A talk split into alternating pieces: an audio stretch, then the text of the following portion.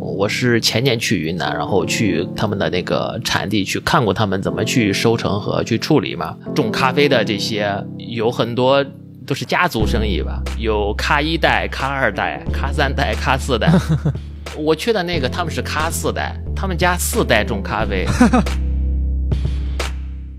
我第一次听到咖啡拿铁这两个字的时候，是我是上大三吧，好像是，是我一个同学告诉我的。星巴克来郑州开店了，他们的拿铁很好喝。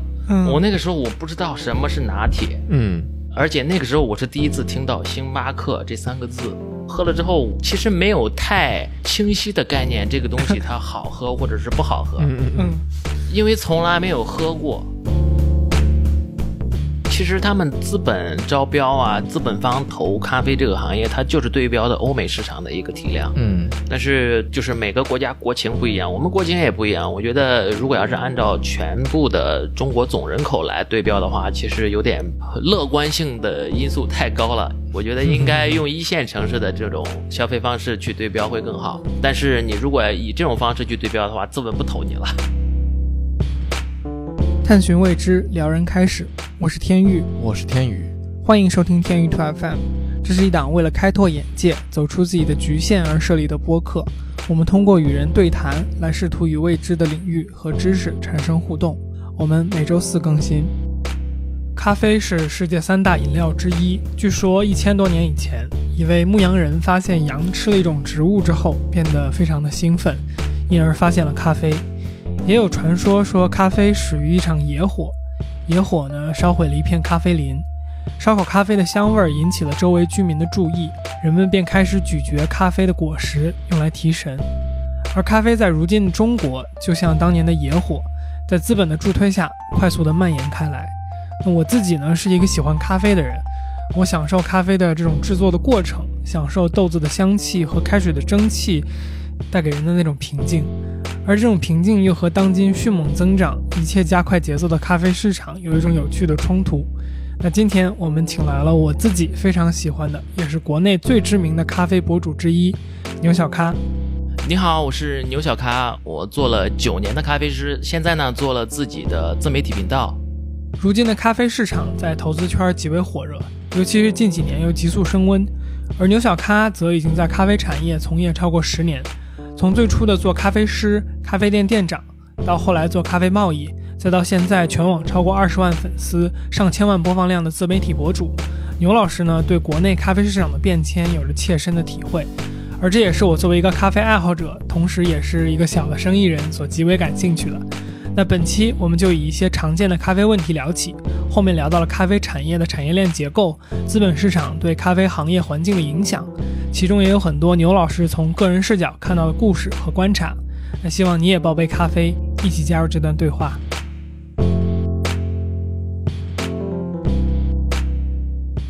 我我其实有一个事儿，上次没说，牛老师，那个呃，前一段时间那个陆家嘴咖啡节，嗯，我看见你了，然后。当时你在拍那个就是出入口那块的花，然后我看你在拍东西，我就想算了，就 不去不去打招呼了。哦，你你也去？对对对，那次我去了，那次我去了，而且我看到你了。后来我还看你在微博上面，还是 B 站上面跟哪个粉丝互动。你说那时候你已经喝醉了，为什么会在咖啡节上喝醉？咖啡里有酒吗？不是吧？就是喝太多了吧？对，哦。每次咖啡节的话，基本上都是喝的，就是手到最后手端咖啡的话，就是端不稳，是这样子的。抖，咖啡因摄入过量。对对对对对。喝多少会这样？我觉得我喝，就是就比如这个杯子的话，我超过五杯的话就会这样。那就是一升。还有就是因为要看时间点，有的时候饿的话也会。啊，对对对，感觉没有没有碳水也会影响你的那个。这个从我这边的感觉就是都都是对心脏不太友好的这个 行为。对，然后这个我第一个问题就是说，呃，就买豆子的时候，一般它会有分，就比如说手冲豆，然后意式豆，就会有这样的区别。这个其实我还真完全都不了解，就是就是这个手冲豆和意式豆的，它它是制作过程有什么不同是吗？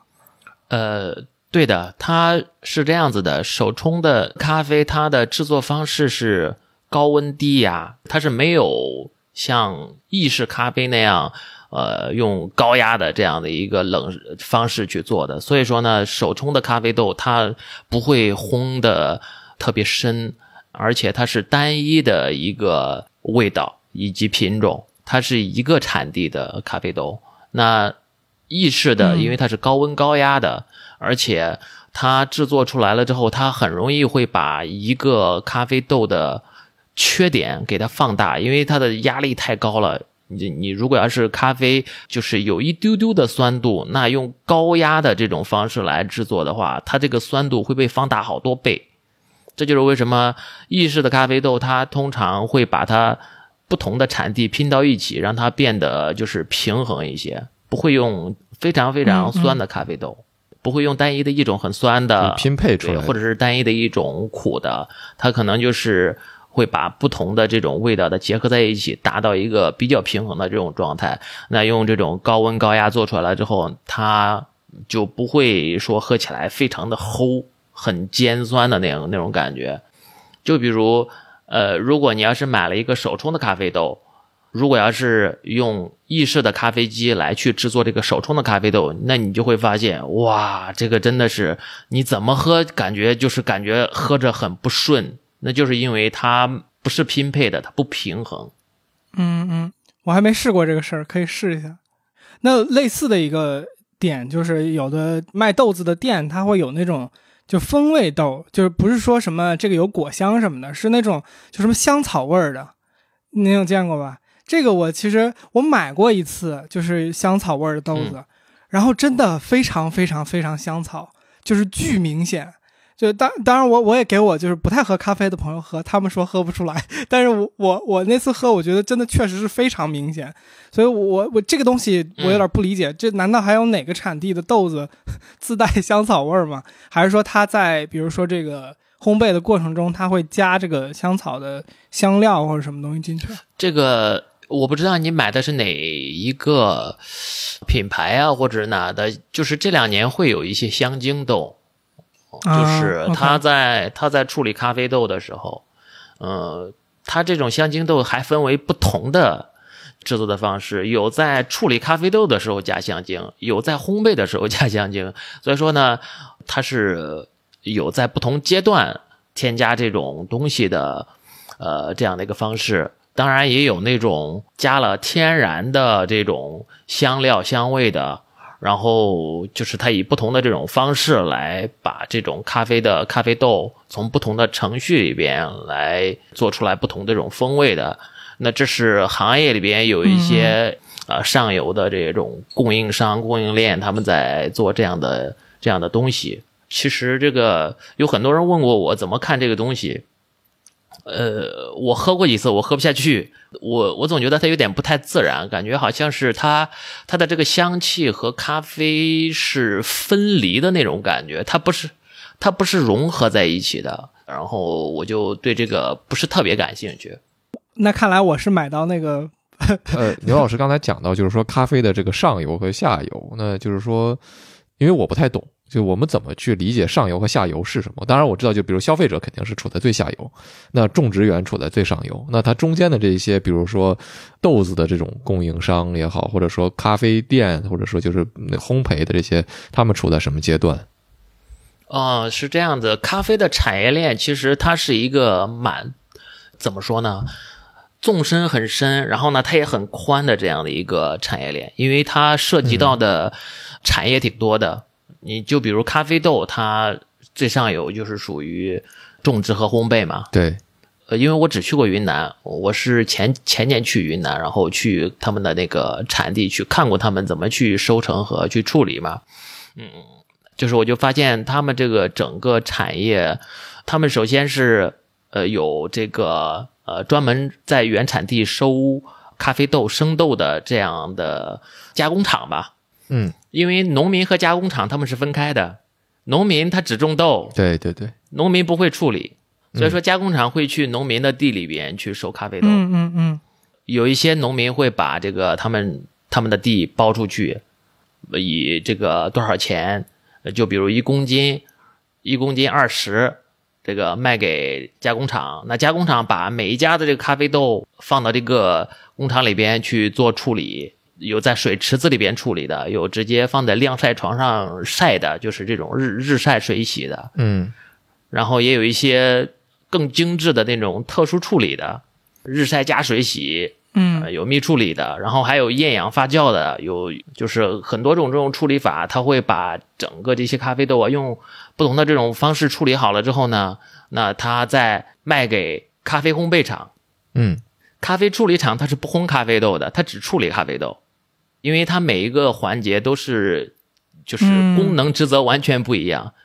所以说你看那些咖啡烘焙厂，它通常是没有加工厂的，因为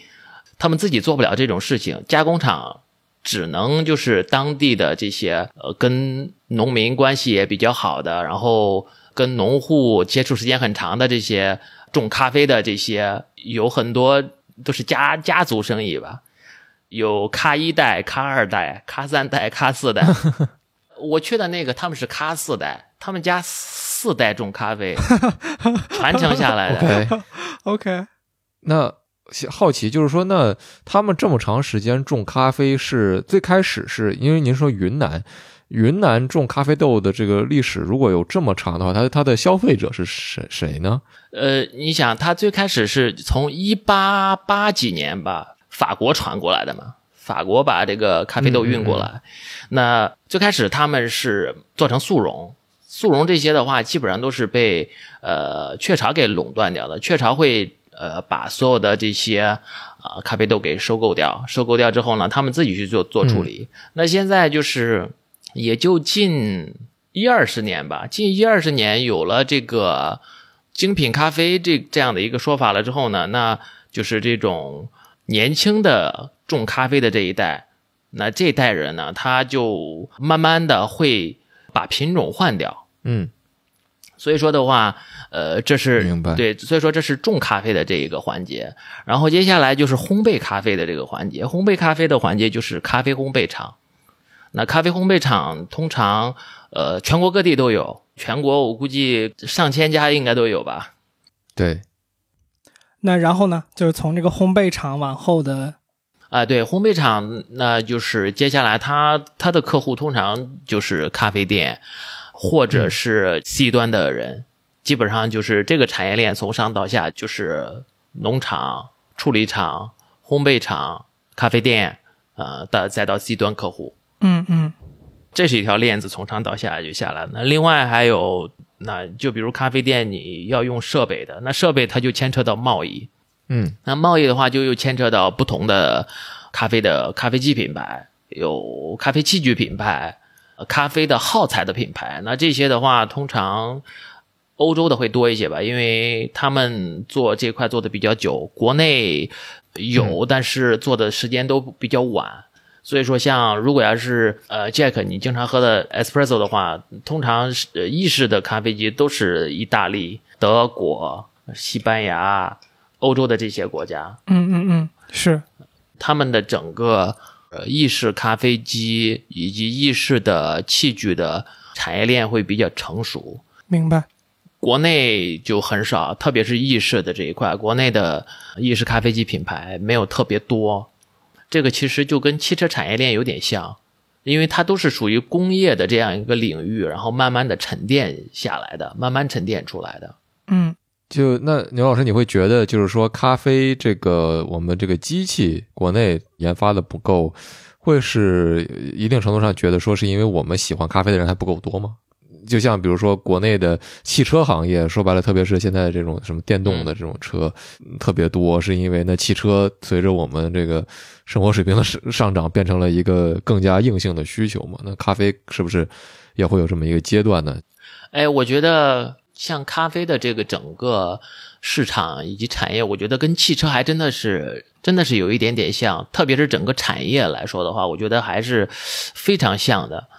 你像这些呃，就比如我提到的这个这些咖啡机品牌，目前国内的呃制作咖啡机的这些品牌其实不多，不是说因为技术不够好，或者是研发不了，只是因为没有那么长的一个沉淀以及成熟的产业链。嗯。嗯，我感觉这个也能联系到，就是呃当然我们下一个部分可能更多聊咖啡产业的话题，就是感觉就是说这个有三个阶段，就是咖啡整个发展的。第一个是这个速溶嘛，然后第二个阶段是连锁的咖啡品牌，然后第三个阶段是这个精品咖啡的大家的喜好的这个改变。那我感觉就比如说咖啡机的这个需求，感觉更多的就和这第三个阶段会有更紧密的联系。就是大家喜欢精品咖啡，或者说大家对精品咖啡店的需求大了，那这些咖啡机的需求就变得更加的增长吧，或者说买方市场有这个需求呢，那自然会有人去生产和研发这个东西。嗯嗯嗯嗯，我们刚刚产业链，牛老师刚刚说了，第一个是这个，呃，就是从果农那一边走的，就是比如说咖啡豆的这个产业链，然后还有一边就是这个器材的这一、这一方面。嗯，还有培训，其实就是它整个产业的话，就是你肯定要有服务性质的东西嘛。对，那你服务性质的东西，你像现在比较流行的就是欧美那边的他们的一个叫 SCA 的这样的一个机构，它这个翻译成中文叫呃美国精品咖啡协会，你们应该听说过的吧？嗯他们主要是做这些认证啊，以及培训呀、或者是一些咖啡的展会的这种举办啊，那囊括了很多这种证书性质类性质的这个东西。他们目前做的是全世界。呃，应该是知名度最高的吧，做的也早，再加上他们举办的展会也多，就比如每年的那个上海，它是有一个叫 Hotelex 的我们那个酒店展，那他们每年就会跟这个酒店展呃一起合作做这个呃世界咖啡师大赛。那世界咖啡大赛他们有分为很多种类型的，有咖啡师比赛，有有这个拉花的比赛，有这个呃手冲的比赛，手冲咖啡的比赛，还有咖啡烈酒的比赛，再加上他们有咖啡师的证书的认证，呃，咖啡师的证书、烘焙师的证书、Q Grader 的证书，其实，呃，他们整个体系做的非常的系统。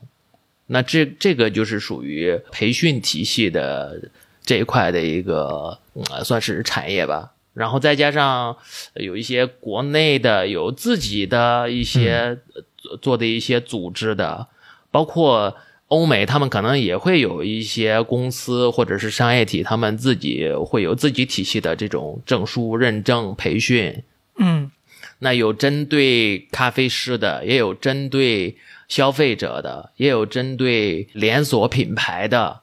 对，其实这也是呃另外的一方面。好，那就是刚刚我们说了三条产业链嘛，然后我觉得对于这个呃产业或者说对于这个生意本身来说，可能最核心的呃一个点在于，比如说这个咖啡豆的产业链，它的这个成本，就这个是可变成本的那一项里边的东西嘛，就是豆子啊，比如说从果农那里是多少钱，然后烘焙之后变成多少钱，然后到这个咖啡店里是多少钱。然后这些豆子的成本之类的，它会影响到你每一杯咖啡的价格，或者说每一杯咖啡的利润率，是不是这样？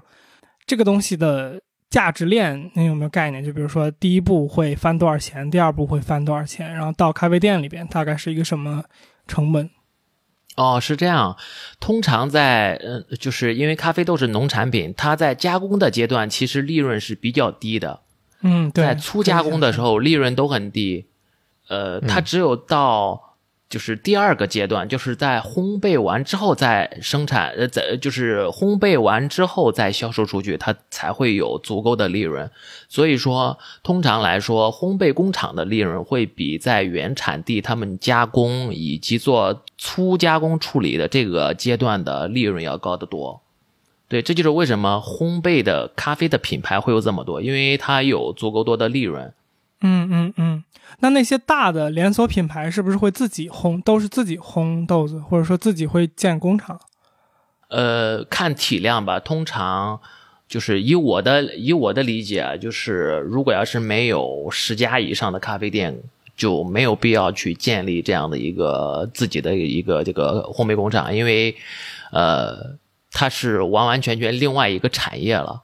它是生产型企业了，已经不是这种餐饮服务行业了。嗯嗯对，如果要是没有十家店，呃也不是说是没有十家，没有足够大的体量吧。十家店并不是一个硬性门槛儿。对对对对，不是硬性门槛，明白。基本上就是呃怎么说，按照这个体量来，然后做这个烘焙的这些品牌会呃利润要比这个上游的要高得多。呃，通常是很多行业应该利润率应该都在百分之五十以上吧。如果要没有百分之五十以上的话，其实呃你在做其实都是赔钱的。嗯就比如一个咖啡生豆，我进过来，然后我再做烘焙，就比如五十块钱一公斤的这样的一个咖啡豆，除去我烘焙完的这个百分之十左右的脱水率，那就是说我的成本可能就是，呃，这个咖啡生豆烘焙完之后的我的这个成本可能就变成了将近呃就是六十块钱嗯左右，对吧？那六十块钱，对，那我再卖的话，如果不卖到一百到一百二的话，其实是赔钱的。嗯嗯，OK，就是这一步基本上要翻倍以上。对，因为生产的成本、人员的成本，呃，再加上就是什么房租啊、水电呀、各种各样的成本加上来了之后，它必须要有这么多的利润才可以。嗯但是也要看全国各地它不同的地方的生产成本都不一样，人工成本也不一样。就比如上海的成本非常非常高，这就是为什么上海的咖啡品牌，它就是特别是生产型企业，它比较困难的原因，因为成本太高了，再加上生产型企业其实不适合在上海。嗯嗯，是的。所以说有很多像我们这个行业的生产型的企业，它都在安徽、江苏，呃，像这些地方会多一些，因为所有的成本都会低一些。这是不是也变相说明了，就是说，在上海的它的会趋近于这个产业的一个偏下游，比如说实际的这个烘焙呀，然后咖啡店，还有实际的消费者，他他的这个群体集中在这一块儿，呃，可以这么理解嘛？然后另外一方面，是不是也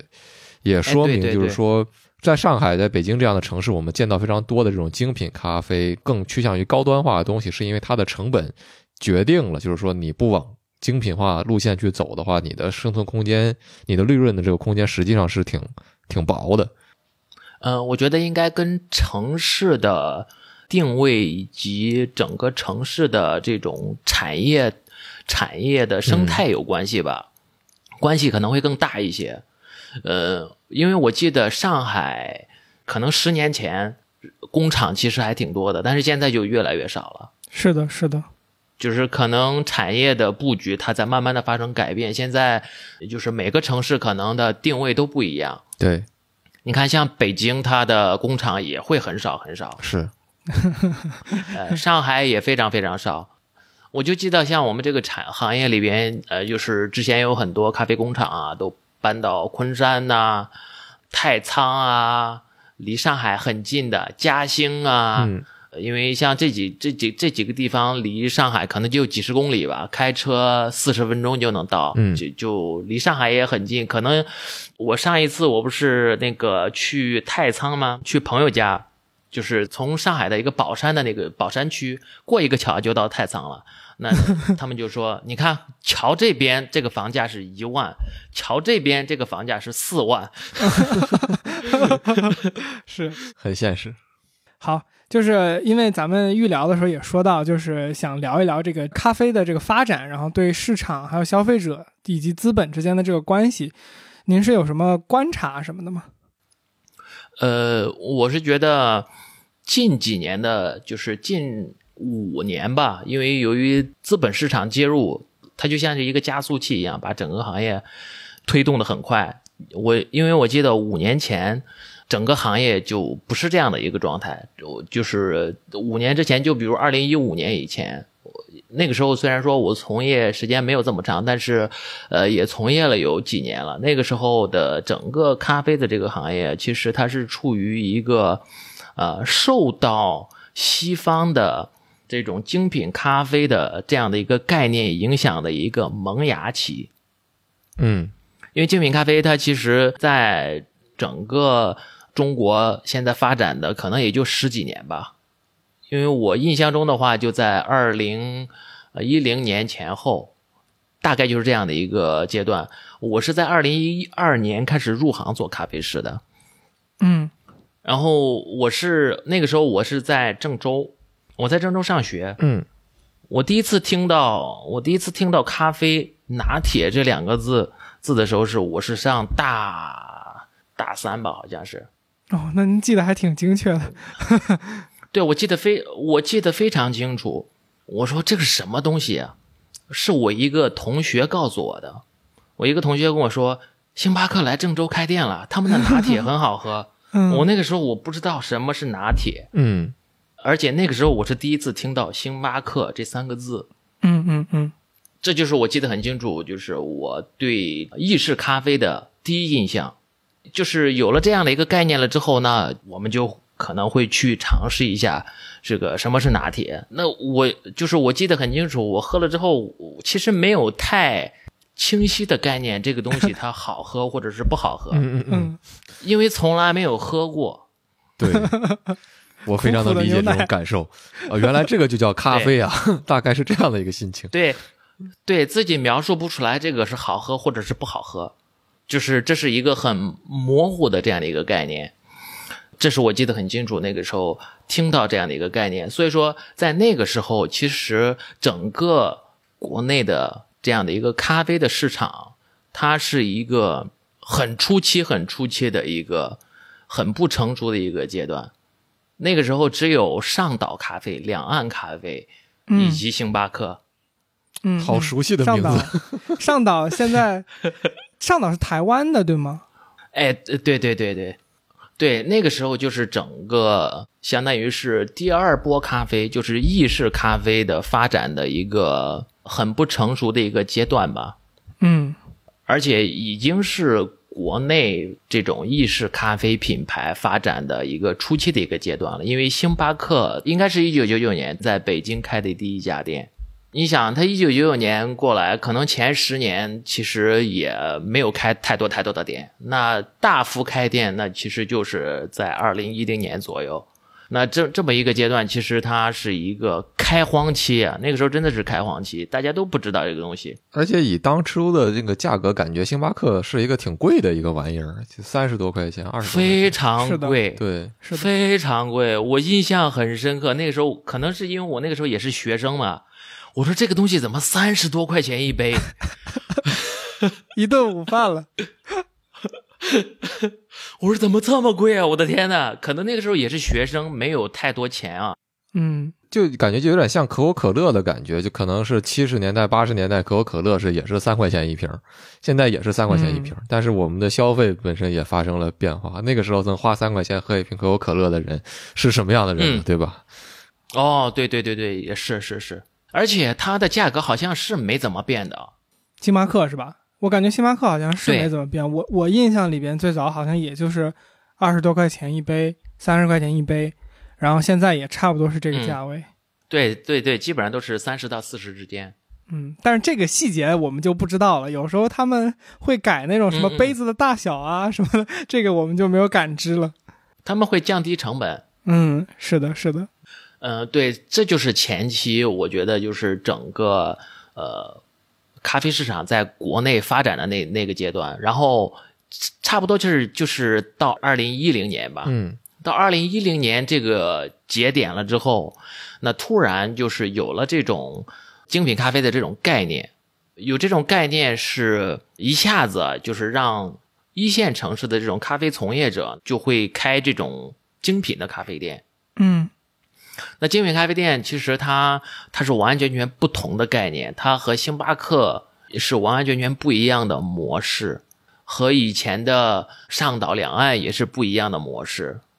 当然，其中还有呃这种韩式的咖啡的这样的一波兴起，嗯其实也在那个阶段慢慢兴起了一段时间，像漫咖啡、呃咖啡陪你这种模式的咖啡店，其实它那个时候也是火了很长一段时间，我记得嗯在一线城市、呃省会城市，其实也辐射了蛮多的这种潜在的喝咖啡的用户群的，因为其实他们主要就是消费环境的嘛，卖的就就是这种社交需求。对，感觉更多的是一种空间感。嗯，对。所以韩式的咖啡和就比如说其他的精品咖啡店，它有什么自己的特点吗？我我有听到，就是说这两天也看了一篇文章，就说这个漫咖啡其实是第一家店是在国内由一个韩国人开的，就是实际上它是韩式咖啡，但是它的起源地好像是在中国。哎，对，在北京。嗯嗯，我觉得就是那段时间的韩式的话，首先它是非常大的这种店面，它的面积都非常非常的大，空间感很强。您这么一说，就漫咖啡确实是感觉好像一般它的顶儿都比较高，对，挺大的。对，基本上都在三百平方往上吧，应该。嗯对，现当然现在也有也有这个呃漫咖啡还在，但可能就是没有像以前呃就是名声那么大，然后店面那么多。嗯因为现在整个市场环境又变了。对，它那一波完了之后呢，就是第三波这种嗯精品咖啡的这种概念就起来了。那精品咖啡这种概念，其实我接触的、听说的最早的是，呃，就是在国内的这些品牌中。在二零一二年的时候吧，我就听说那个上海的 Cecil 咖啡，那个时候哦，就那个时候其实就听说了，他的第一家店就是在那个愚园路那边嘛。哦它的历史这么长，我我我真不知道。嗯，我我对精品咖啡有这样的一个概念的时候，就是在那个时候。呃，后来呢，我在二零一四年的时候，我从郑州就是来上海来工作。嗯那那就慢慢的就我就能感受到这个我刚来的那个时候的整个咖啡的氛围和在二零一五年以后就又变得不一样了。二零一二年到二零一五年这个节点，其实是一个有很多不是这么呃外带型的，以及不是这么的刚需型的这种小的精品咖啡店为主的时候。嗯，就是您说它的面积变小了，然后但是它并不是像现在我们看到很多，就是你是买了一杯就走。啊、对，就是那个时候呢，它的就是整个咖啡的喝咖啡的这个需求以及节奏，没有像二零一五年之后那么快。嗯嗯，那个时候还是精品咖啡的这种感觉还是比较慢的。这一定程度上是一个小资路线的东西。呃，对对对，就是还是比较小资，然后有一定的就是社交属属性的这样的感觉。感感觉也是在那段时间的中国的这种文化氛围里面，感觉开一家咖啡店或者开一家书店，成为了很多所谓文青的这种理想的小理想，对对对，一种一种怎么讲小确幸的理想。当然，实际上我们知道这种东西并不真的那么美好。这随着现在这几年的 大家被现实打醒，嗯，但是好像是确实有那么一个阶段吧。像像像牛老师你说的，嗯，是的，哎，对对对，那到二零一五年之后，其实就慢慢的有有一些这种呃前期的一些资本，那进入到这个咖啡的这个行业领域里边来了。那资本进入了之后，其实就完全不一样了，就跟以前的那种慢慢悠悠的感觉就就完全不一样了，真的是不一样。我很明显的能感觉出来，特别是这些。就这些咖啡品牌，他拿到了融资，拿到钱了之后，那他必须得去发展的很快。嗯就比如我有个三家这种咖啡品牌，它同时拿到了资本，那这三家品牌，那它就像是做了加速器一样，到处找门面、开店、去做营销、推广，那一下子能把这个三年后来临的这样的一个市场，它可能就提前三年，它就把它给它做到这里了。嗯嗯嗯对吧？已经达到了，就是这样的一个概念嘛。嗯所以说的话，我就觉得，呃，那段时间就明显能感觉出来，像我以前经历的那种感觉就，就是咖啡的这些从业者啊，都还是蛮有每家和每家虽然说是不是直接性的竞争，是那种间接性的竞争，都是还挺友好的。但是，一旦有了这种资本进入了之后，呃，我就感觉就是可能。大家就没有那么的像以前那种融洽的这种感觉了，其实会有这种感觉啊。嗯嗯嗯当然，这是怎么说呢？市场发展以及资本需求、呃资本进来之后，它必须经历的一个阶段。其实，任何一个行业其实都经历过这种阶段。有点类似于一个大逃杀的阶段，就大家一下子从慢节奏，像像牛老师说的，就是资本相当于点燃了这个竞争的这么一个速度吧，大家进入一个快启动的这么一个模式里。然后你如果在这样的一个模式里想维持说做一个所所谓小而美的这种自得其乐的一个咖啡馆，可能就没有这样的生存空间了。那么也许我不知道我我这个猜测对不对啊？就是从我的理解是，总有一天这个资本会从它的关注度会从这个行业当中跳出去，然后这个行业会慢慢再冷却，然后那个时候还会有就是这种更小型的这种更精品化也好，或者小而美的这种咖啡馆再重新的诞生出来，感觉是类似于这样的一个过程。我们正处在它的一个呃现在所谓加速的这个阶段的一个中期或者末期的这样的一个感觉。对我感觉会有这样的一个轮回。呃，绝对是，至少是中期，肯定还没有到末期。这个我这两天看了看相关的行研，这个确实现在咖啡是太火了，确实是太火了。我有另外一个角度，就是我觉得一般某一个产业发展之后，它肯定和最早的这个人群的就是组成会有变化。就是因为你一开始可能开咖啡店的，就是说这些人他自己就是对这个有爱好的嘛。然后就像比如说，现在播客这个大家都说为爱发电，就是大家现在其实是因为兴趣和因为喜欢，所以在做这件事情。那这个行业发展资本进来呢，更多人是冲着挣钱来的嘛，而不像是最早的那那一群就是真正喜欢这个东西的人。但我我完全同意，就是这个它都是就怎么说阶段性的吧。其实其实就嗯 B 站就是一个挺好的例子嘛。B 站就是现在视频行业就是资本加速过之后的场景。呃，如果呃十年前的 B 站的话，就是另外一个场景，那可能就是现在播客我们现在正在处在的阶段，可能就是 B 站十年前的样子。刚刚说到这个，呃，咖啡店这个精品，呃，精品嗯咖啡店出现，然后资本开始影响，就是您在这个行业里边感受到的氛围。对，然后就是刚才说到，就是在一五年这个节点的时候，那其实呃资本开始慢慢的进来，那就从之前的稍微慢一点的节奏到节奏越来越快。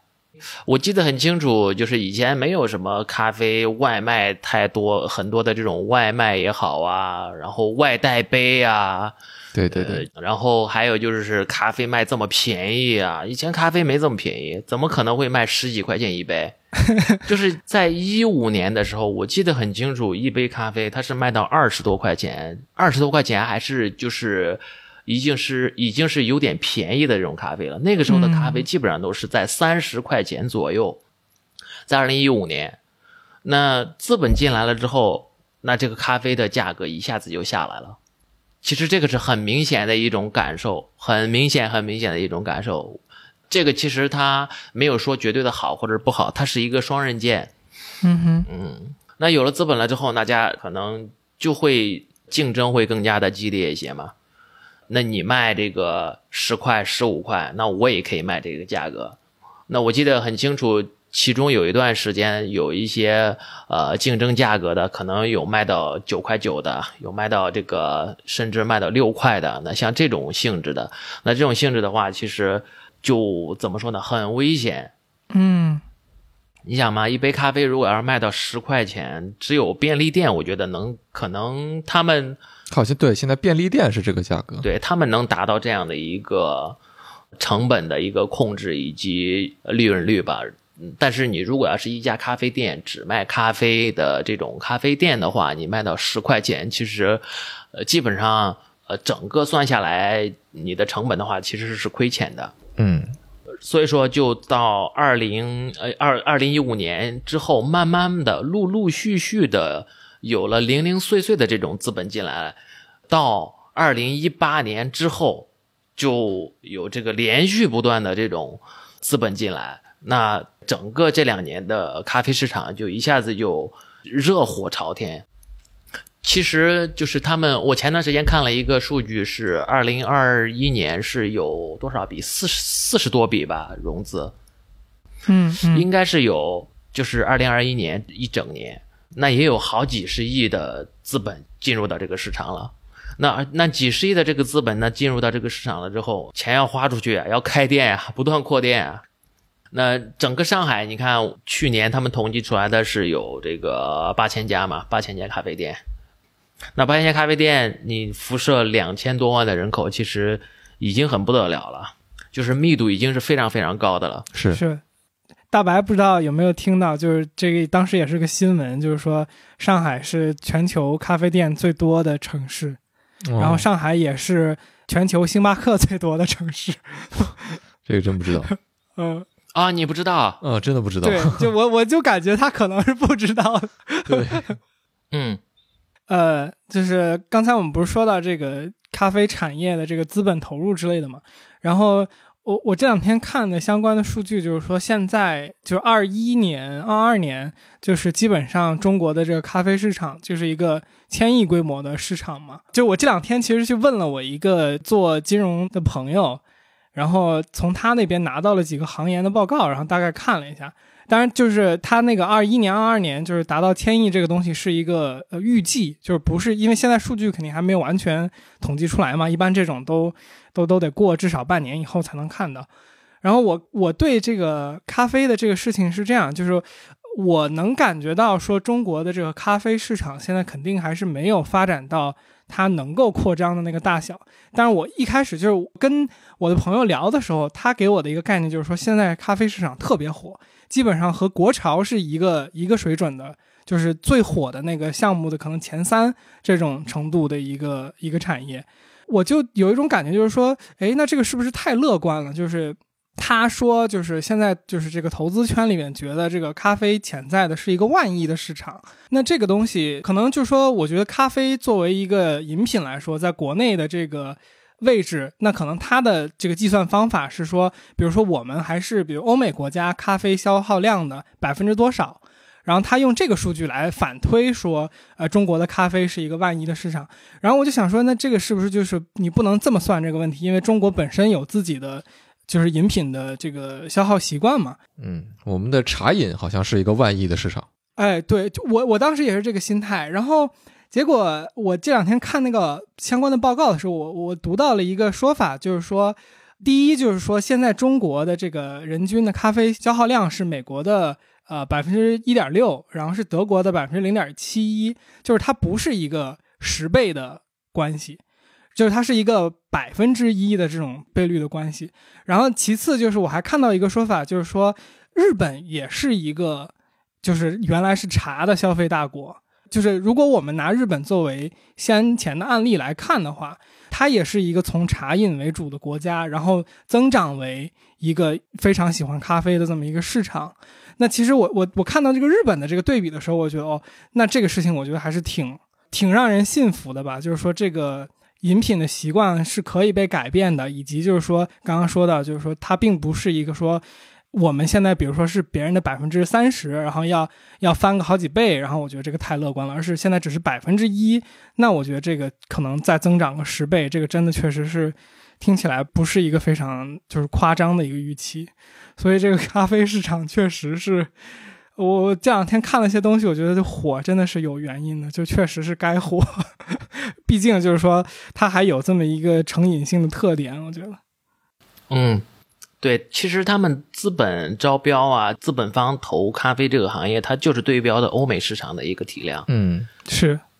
但是就是每个国家国情不一样，我们国情也不一样。我觉得如果要是按照全部的中国总人口来对标的话，其实有点乐观性的因素太高了。我觉得应该 用一线城市的这种嗯，这种消费的消费方式去对标会更好。是是，各地的这个叫什么人均收入差距还是比较大。对，用一线城市以及省会城市的这样的一个指标去去对标会更好，会更精准。但是你如果以这种方式去对标的话，资本不投你了。对，我觉得现在我们也确实见到，就是咖啡市场的一定的下沉化吧。特别像牛老师说的，就是说资本市场进入之后，我们看到瑞幸这种以十块钱左右的这种价格去去打这种所谓的普通白领的这种市场嘛。那它一定程度上不只是说所谓一线的这些城市嘛，那可能二三线的这些城市嘛，也会办公族们会有有机会去。它不单是一个像像牛老师也说过的，就是不再像五年前、六年前那种社交属性的，已经已经被挤压没了。它更多的只是一个作为一个功能性饮品的这样的一个存在，它还有一定的市场氛围。我觉得这是就是这两年我们看到的一个特性吧。然后刚才就是呃，Jack 也说的这件事儿，然后我就想借着这个机会跟牛老师聊一下，就是说，那呃，国潮这个东西是一个很神奇的概念哦。这个那所谓最近这个怎么？没没事儿，你这你这句话的语气 有一种嘲讽，我想指指正你一下，省得被骂。哦，没没有没有没有没有，我没有这个意思，没有任何这个意思。你刚刚就说的感觉就是国潮，这个这个这个是一个很有意思的领域哦。就是 你没事，你继续。对，国国潮是一个很有意思的领域。对，好，那我这句话重新说一遍。就呃，那刚才 Jack 也说过，就是这两年国潮也是这个投资的这个资本市场比较关注的一个中国的一个新兴的领域。那同时，咖啡这个行业，牛老师之前在视频里我记得也讲过，就是说国潮咖啡实际上本身也是一个最近这两年会出现的这么一个概念。就是说，那这种所谓国潮咖啡，它更多的一个特点或者特色是什么？因为国潮给人的给感觉，现在更多还是就是说往精品化的这样方向去走，但是它是不是就跟大的趋势有一定的冲突？嗯，我觉得如果要是用国潮这种理念结合咖啡的话，它需要结合本地的因素。嗯，就比如如果我是一个品牌，那我的这个品牌，我有在云南去做扶持，或者是我在云南跟这个咖农去做一个很好的一个合作，来帮助他们去做一些生产以及工艺上的改进、处理上的改进、种植上的一些提升的话，我觉得。这种的方式就会就很顺其自然，嗯，它是理念性质的一个内核的一个东西，嗯，现在有一些品牌，它我知道的应该有很多拿到融资的这几个品牌，在云南应该都设的有种植中心，呃，不是种植中心，是合作点吧，嗯，就是说他们会。去到这个农民家里边，然后去到他们的这个生产的这个产地，然后呢，跟当地的这些处理厂、农民合作，去把这个云南这边的种植咖啡的这些农民的，呃，这些生产的工艺给它提升上来。嗯嗯，对，我觉得这个一就是一个比较好的一个点。嗯，那那所以说，按照这个理解，国潮咖啡实际上现在还是一个，就是说本土种植也是其中的一个核心概念。对，我觉得种植会是比较重要的一个点。呃，你如果要是如果要是没有这块的，只是在你的设计上啊，或者是你的一个品牌的 VI 上啊，像那些东西，那只是有那上面的一些东西的话，我觉得。它说服性不高吧？是，解释一下，VI 是那个不会是视觉品牌的这么一个形象设计。哎，对对对对，因为现在有很多一些，包括不是咖啡行业的，就是呃一些消费品领域的这些国潮的话，我觉得他们很多可能就是嗯，怎么说呢？还没有足够多的内核吧，可能只是在自己的品牌理念传达上边，或者是呃一些设计啊这些因素上边，可能做的会比传统的一些产品做的好一些。他们叫这个新国潮，嗯，这样子的一个概念。其实我和我就是帮我找这个行业报告的这个朋友聊的时候，他也提到，就是说现在。他觉得资本市场里边国潮的概念很火，咖啡的概念很火，然后你把这两个结合在一起里边，投资人就特别喜欢。I have apple,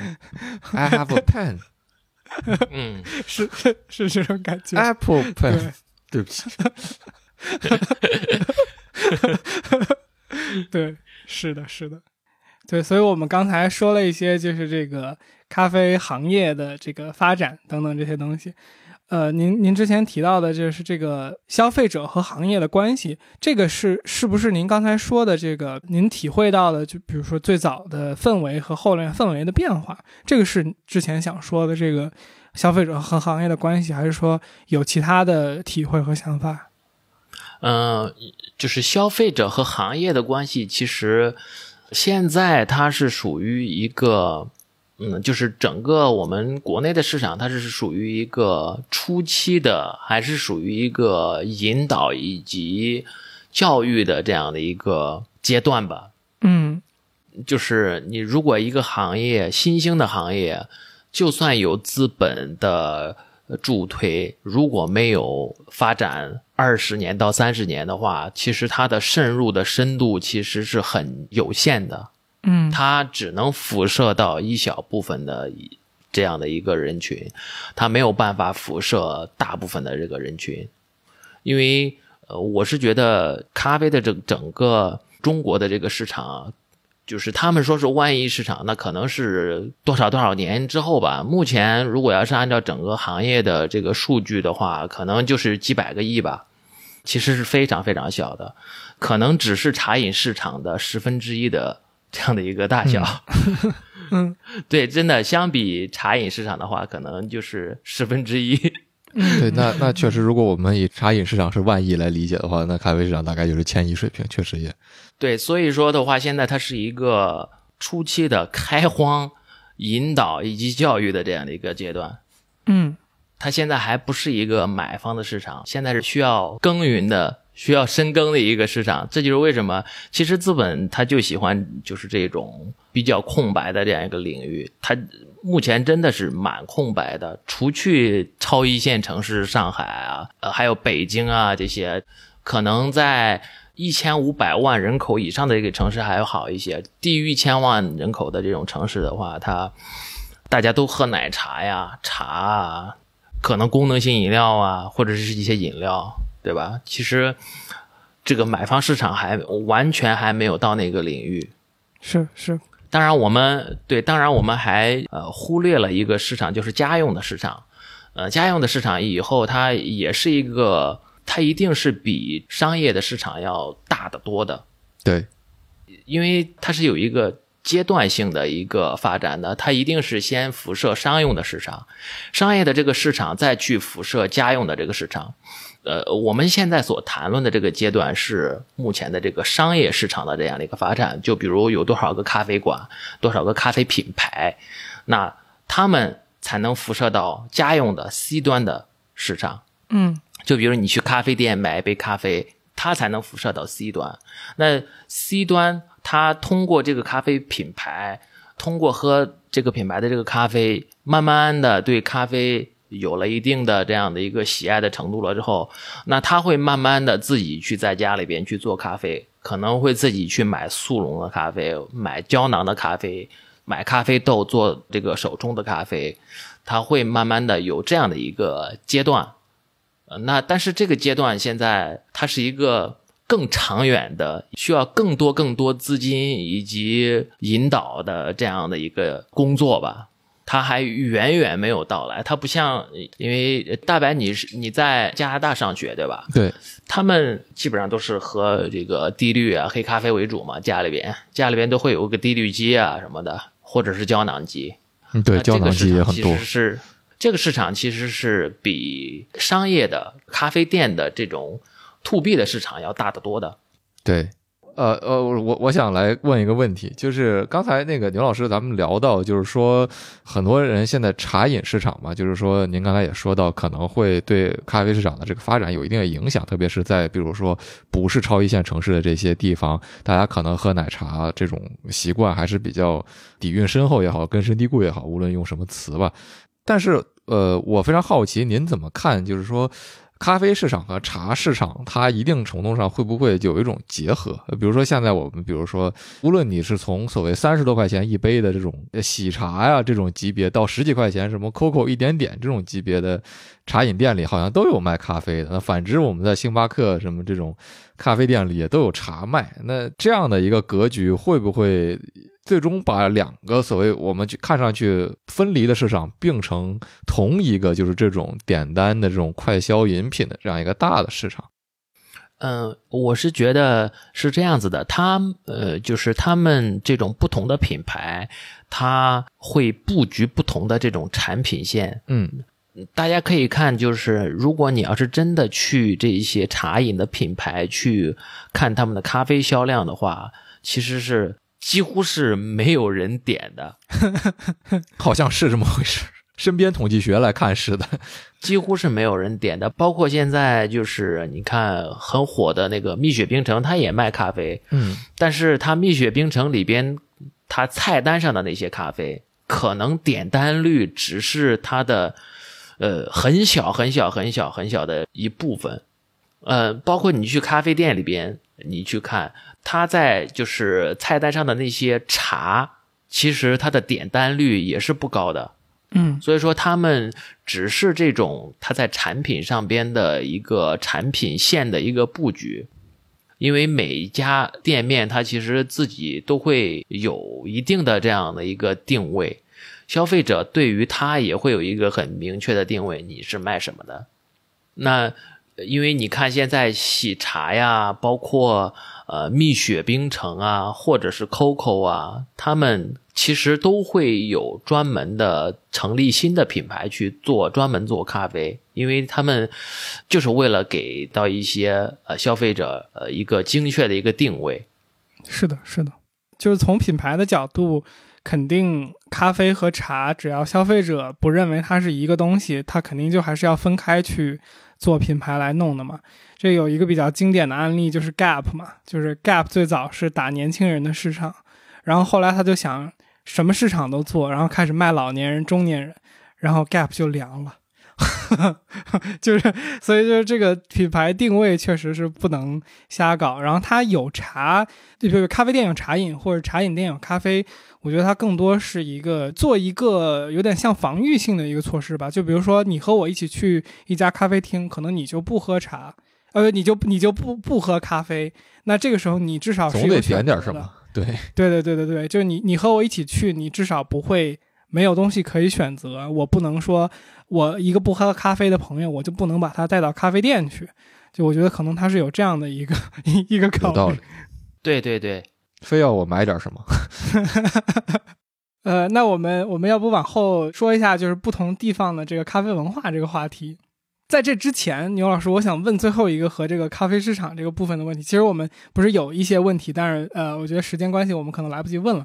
就是我我很想问一下，您是怎么看，就是说星巴克的那个豆子烘的那么重这个问题？这个是我我真心有点好奇的一个问题。就是呃，我觉得相对来说，咖啡喜好度比较高的消费者，很多都会认为，就我我我我我不是说星巴克的豆子不好啊，就是我只是我现在的感知来说，就是星巴克已经超越了，就是一般我们不是说轻烘焙、中度烘焙和重度烘焙嘛，然后星巴克的豆子感觉就是重重重度烘焙，就是 它这个选择，我觉得肯定作为这么大的一家企业，应该是有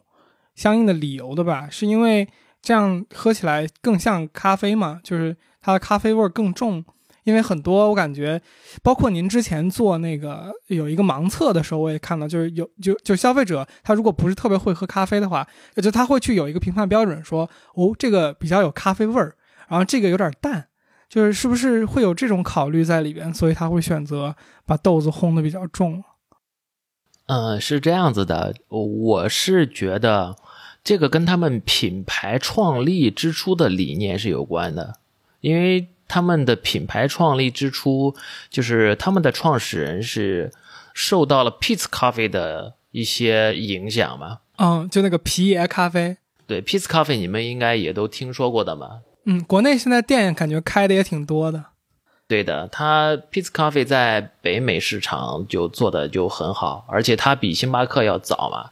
那他们创立的理念都是以意式深烘焙这样的一个理念去创立的。嗯那当然，这个理念是几十年前的这样的一个理念，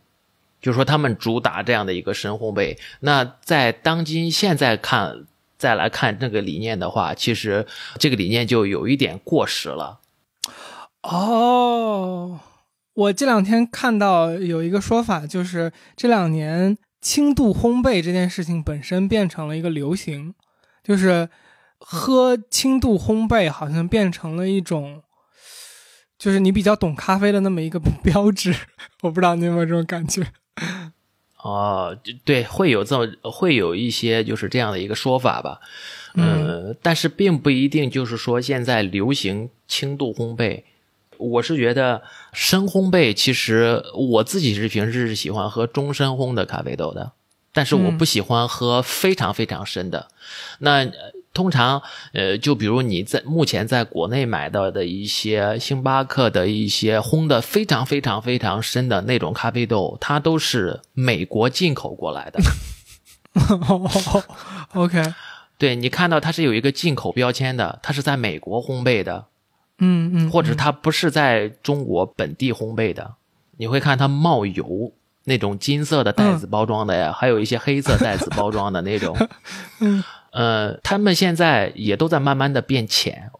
嗯嗯，OK，变变浅，它的成本会降低，味道呢也会适当的变得会符合当下流行的一些东西。所以当下烘焙行的这个成口味本反而更高。对，哦，这个还真的完全不知道。你多开会儿煤气还要钱呢。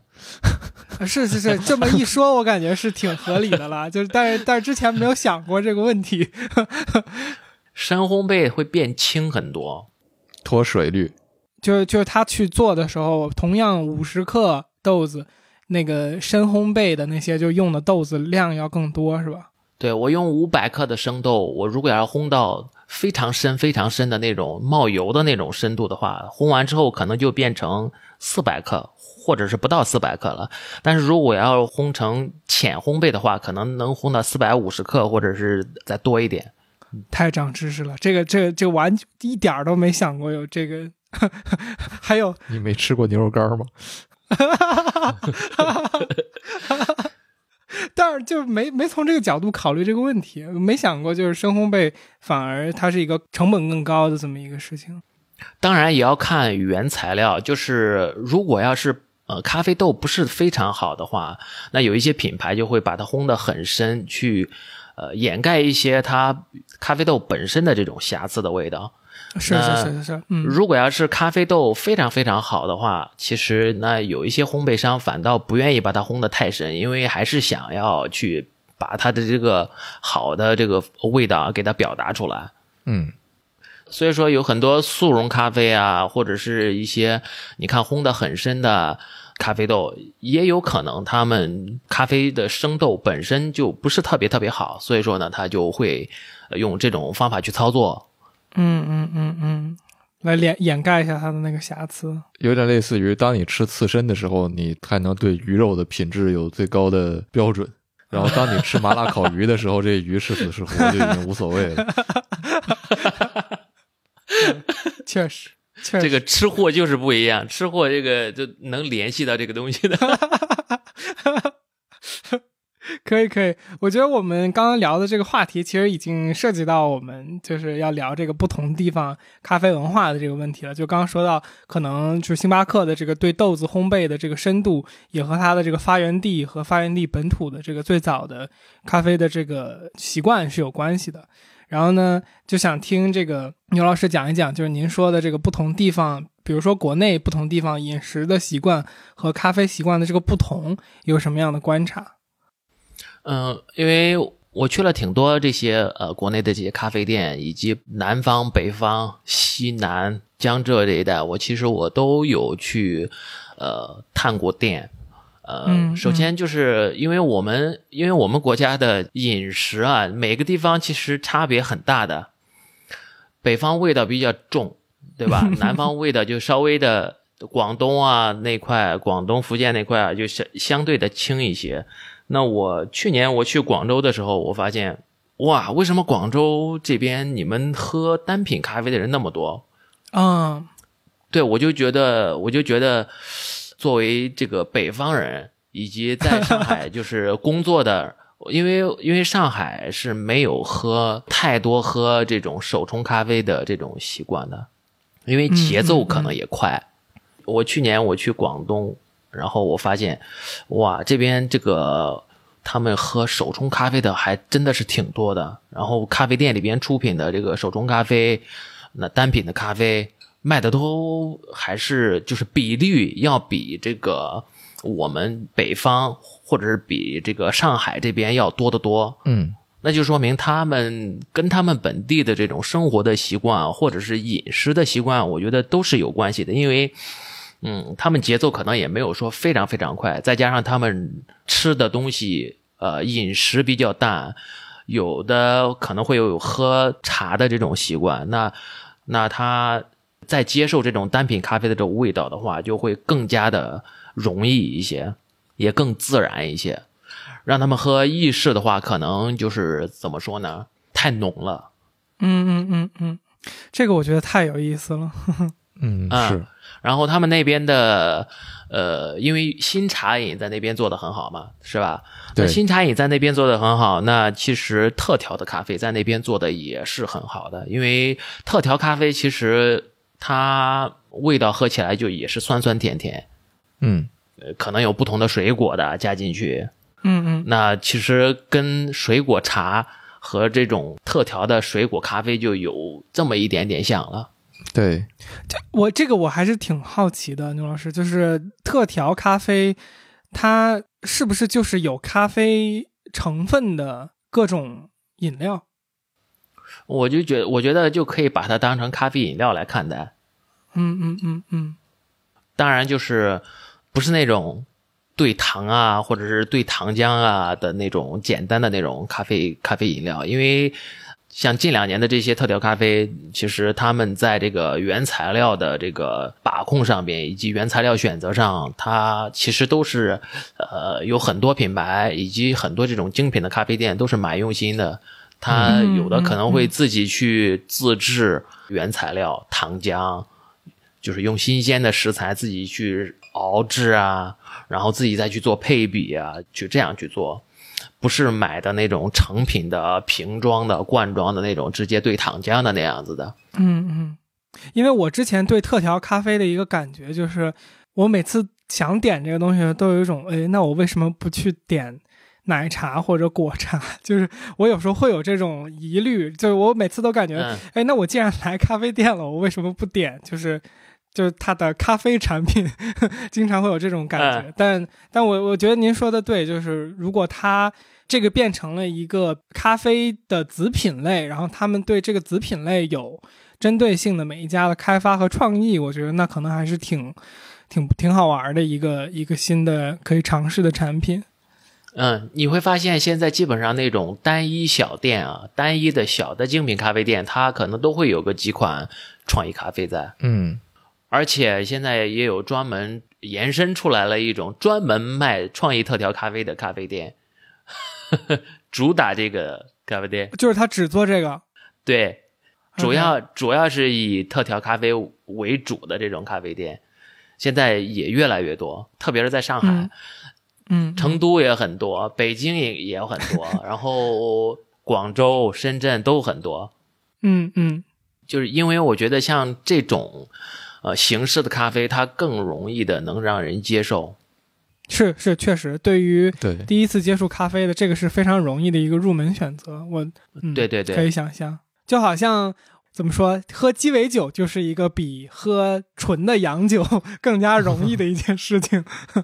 哎，对对对，你这么一说，其实特调咖啡和鸡尾酒的性质是一模一样的。嗯其实今天我们聊了这么多，我我一直特别好奇的一件事儿，包括就是最开始刚刚看您的节目的时候，就因为发现您，我忘了从哪个时间点开始会有一句“咖啡不较真儿”作为一个开场白，然后我就想其实聊一下这件事儿，就是说咖啡不较真儿这件事儿应该怎么理解它？对于您来说是一个什么意思？这句话？啊、我是就是这相当于是我们的呃频道的一个口号吧。嗯，就是我们最开始在做呃这个视频的时候，其实是没有一个口号的。然后呢，嗯我们也没有去呃太多的传达我想要表达的这些东西。那后来呢，我就慢慢的我。通过做视频，然后呢，也得到呃一些反馈，也接触到很多这个观众，看他们的这些留言呀，互相的这样的有这样的一个在节目里边的这种，相当于是节目里边的这种沟通了之后呢，我就感觉，因为我以前是咖啡师出身嘛，嗯，其实有很多咖啡师，很多时候都会专注在自己的这样的一个领域里边，做自己专注、喜欢啊、钻研这样的一个事情。那呃，其实有很多事情，都是会有呃，会跟消费者或者是顾客，或者是不懂咖啡的人会有一些隔阂，或者是有一些信息上的一些不对称的。嗯那嗯我是通过前两年的这个呃做了这两年的视频了之后，我发现哇，这个这个这个信息的不对称以及呃这个信息的断层竟然有这么这么明显，这么大，那我是不是就是要传达一些我想要表达的一些事情？呃，我是先有了呃我们的这个英文的一个 slogan，、我们的英文的 slogan 叫 “Coffee is not serious but life”，它听着有点像病句，但是我想要表达就是说，我们在对待咖啡的时候，没必要那么的严肃，或者没有那、没必要那么的去认真，没有那么的去较真儿。呃，那我们去享受它，呃，就 OK 了。我们去用、呃很开放的这样的一个心态，用很开放的这样的一个理念去对待它就可以了。所以说，我们呃就是有很多咖啡的探店类的节目，或者是我平时去一些咖啡店不同的地方，我不管是喝到好喝的咖啡，或者是喝到很、真的很烂的咖啡，我觉得我觉得都 我觉得都没有关系，用用那种很包容的、很开放的那种心态去对待它就 OK 了啊。另外就是，我也想要表达，对于我们从事我们这个行业的，或者你是咖啡师，或者是你在这个行业里边的某一个环节，用开放的这种心态去对待客户也好，或者是你的客人也好，最好是放宽自己的心态吧，嗯是，对确实就是这样的一个理念。明白。嗯，那我们就跳换跳换一下顺序吧，就先介绍一下牛小咖呗。就是我我是真心的很推荐牛小咖这个频道，就因为我我其实 持续看的就是视频类的频道，其实并不多。我是真的很爱看。呃，要要不您先介绍一下牛小咖，然后我再来吹。他他真的很喜欢看您的节目，我我担保这些事儿是真的。嗯，就是。嗯我最开始之前做牛小咖之前，我是那个咖啡师，嗯做咖啡已经呃，我是二零一二年开始做咖啡，然后我就在一四年的时候就跑到了上海去呃一家那个呃国际社区的一个咖啡店。我来他这咖啡店最主要是学英语的，有很多人问我，对，有有很多人问我，就是我有时候出国跟人家沟通交流，我英语怎么怎么学的？我最开始学是在那个一个国际社区的一个咖啡店里边，那个那个咖啡店叫它是一个法法语名叫 Cafe du Village，乡村咖啡馆。嗯嗯，我在在里边做了一年，然后呢就练练口语，呃，又去了一家另外的一家咖啡店去做了店长。哦，其实那个时候我在就是上海很多咖啡店里边，其实就有一些小名气了，就有一个呃意大利的咖啡公司想让我去他们公司去做培训，那我就又去做了一段时间的培训，嗯嗯嗯对，完了之后就自己和几个这个行业里边接触的挺久的几个朋友又开始做自己的公司创业。嗯对，在创业了两三年了之后，哎，自媒体出来了。自媒体出来之后，我就又做了一个自媒体的这样的一个公司，相当于是开始慢慢的去做牛小咖。嗯，您能不能简单的用一两句话介绍一下牛小咖这个频道在做什么？嗯，呃，牛小咖主要是拍一些跟咖啡相关的视频。那我们节目呢，最主要是目前是分为四个节目的类型。首先是教程类的，我们叫两分钟每月咖啡。我我们就是想传达，就是说，通过我们的这个视频的这个学习，能在家里边两分钟就做出来一杯很不错的这样的一个咖啡，这样的一个理念。那另外一个是探店类的，就是我们会去到很多不同的城市，给大家展示一些很好的一些咖啡馆。呃，另外一个是科普类的，科普类的就是我会分享一些我们整个行业里边的一些干货，分享一些我自己的一些观点。还有一个就是测评，但测评的现在做的比较少，但基本上就是整个频道是以这四种类型的视频为主。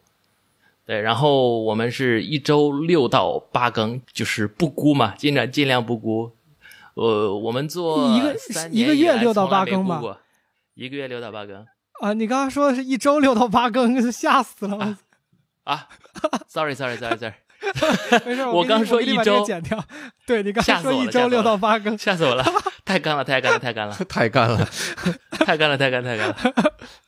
嗯对，我我想说，就是我觉得从一个频道观众的角度，我感觉牛小咖对于我个人来说价值特别大。首先就是我自己喜欢古道咖啡嘛，然后在我古道咖啡的这个过程中，我其实，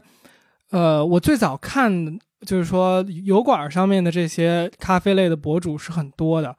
他们做的东西确实是很好。但是有一个很大的问题，就是如果你身在中国市场的话，他给你的很多的器具的建议啊，咖啡豆的一些选择的推荐呀、以及各种各样的内容吧，就甚至都不是说产品类的，其实都会有很大的那个水土不服。就是他推荐了一些东西，或者说他给你了一些观点，然后你发现这个东西你没有办法在国内使用。而相相相反过来，就是我看牛小咖的开始，我就觉得 每一个你讲的东西都是和我身在国内的关系是特别紧密的。就是你讲的任何东西，如果我想的话，我都是可以体验到的。大白，你说，sorry，啊，没有，我我其实就是想说，就是从一个其实不喝咖啡的人角度也，也非常跟听众们推荐这个牛小咖牛老师的这个频道，因为就是我我个人是喜欢看探店类的节目的，就是我最开始看 牛小咖的视频，纯是因为这档播客，就是因为 Jack 推荐了，说我们请牛老师来来做一下节目好不好，然后我就。调查了一下，然后看了几期，然后我发现真的挺好看的，所以说我现在真的 会去看牛老师的视频。所以说，如果大家感兴趣的话，真心推荐。感谢感谢感谢。应该的，应该的。其实其实我也发现了，就是说，因为我们频道的节目类型不一样，所以说它吸引了不少这种呃，可能对不同类型感兴趣的观众。有的可能他对只是对器具感兴趣，有的他可能只是对探店类的感兴趣。其实我我是发现了，就是我频道里边的他观众受众的群体还是有一些不太一样的，因为就是因为我们的这个节目的类型不一样。对对对对对，所以所以确实也也不能就听我们的，我们的这个 sample size 太小了，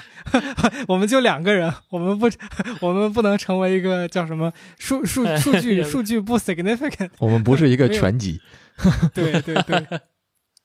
行行行，我们我们最后快速问一下收尾的问题吧牛老师，对对对，就有没有什么您从业这么长时间，然后又做了这么好的自媒体，有没有什么对您觉得就是说，呃，和咖啡相关的好的内容去推荐，可以给听众，就是如果他有兴趣去更多的研究咖啡或者相关的文化的话，嗯嗯、我推荐首先，嗯、我从不同的方面吧。首先，我推荐几本书吧。首先有一本书是我入门的时候我就觉得非常好的一本书，它叫《咖啡咖啡》，它讲的东西是比较呃深入浅出的，呃这样的一本书。我记得很清楚，我那个时候不怎么懂咖啡，对咖啡的行业以及对咖啡的知识了解的都很少。但是呢，我看这我看完这本书了之后，我就觉得我是能够吸收一些新鲜的知识的，而且不会读不懂。这本书它比较适合新手以及你可能对咖啡没有那么了解的。嗯呃，然后另外一本是插画类的，它叫《你不懂咖啡》。这个呢，它里边有很多有趣的配图，呃它把这个配图以及文字呃编排的也是非常的有意思。呃，这两本书其实都很好理解，比较适合这种入门的。另外还有一个是比较进阶一点的，就是说你一定要有一定的基础呃知知识识储备了之后，对你才能够看懂的一个那个叫呃寻豆师。嗯，好，这些我们都会放在那个节目的简介里。然后还有一个是精品咖啡学，这几本书我读完了之后，我就觉得哇，整个这个咖啡的产业以及咖啡的这个嗯知识，它不是那么的简单，它并不是那么就是你看着像是很简单的一个东西，它其实是很深入，而且是真的是有很多人需要在里边去付出以及去研究才能。达到这样今天我们这样的一个成绩的。嗯然后自媒体的话，我之前就一直你经常看 James 呃 James Hoffman，我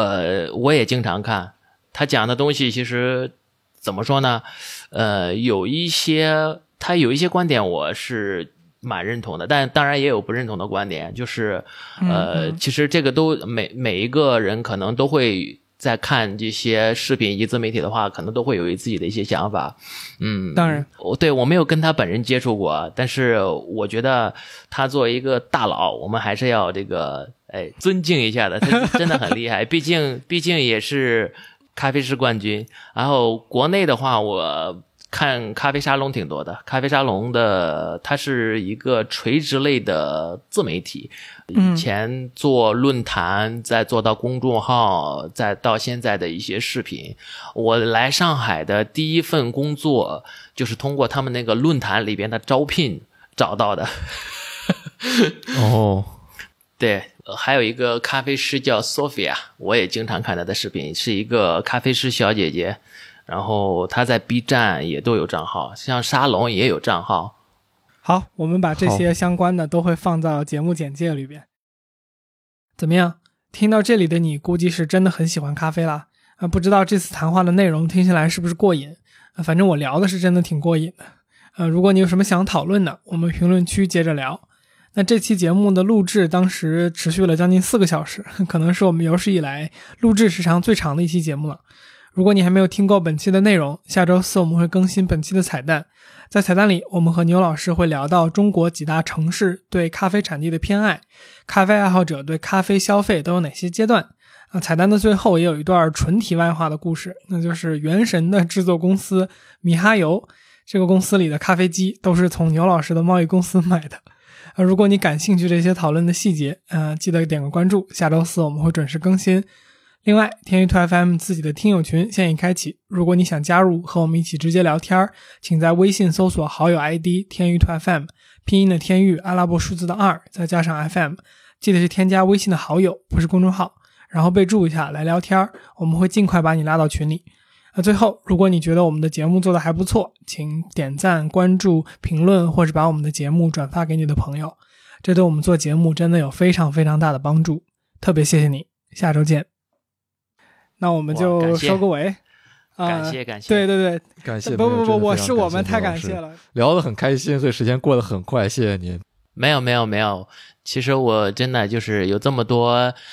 就是我们也是通过咖啡遇到了好多朋友，真的。确实确实，大白也是通过他喜欢咖啡的朋友 遇遇到了新的，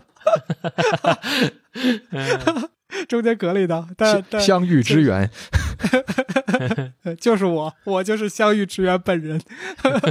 不相遇之缘其实是《原神》里的一个道具。好贵，哦是吗好贵。哦，是吗？好吧，好吧，呃，又不知道你们在说的东西是什么。行行行，那我们今天要不主要的内容就到这边，然后后面如果有咖啡相关的话题的话，可能还会请牛老师来，如果你不嫌弃我们的话。哇，那我们就是随叫随到。特别感谢，特别感谢。嗯，嗯，行，到时候有机会可以请毕导一起来。好的，没问题。你反正你也在上海的嘛，对吧？到时候就是我们约个时间喝咖啡都 OK 的。好啊，好啊，那那肯定求之不得。什么时候探店，可不可以带一波？嗯，好的，好的，好的，没问题。行，行，那我们今天的节目就到这边。好，辛苦牛老师了，谢谢，好嘞，拜拜拜拜拜拜拜拜拜拜拜。拜。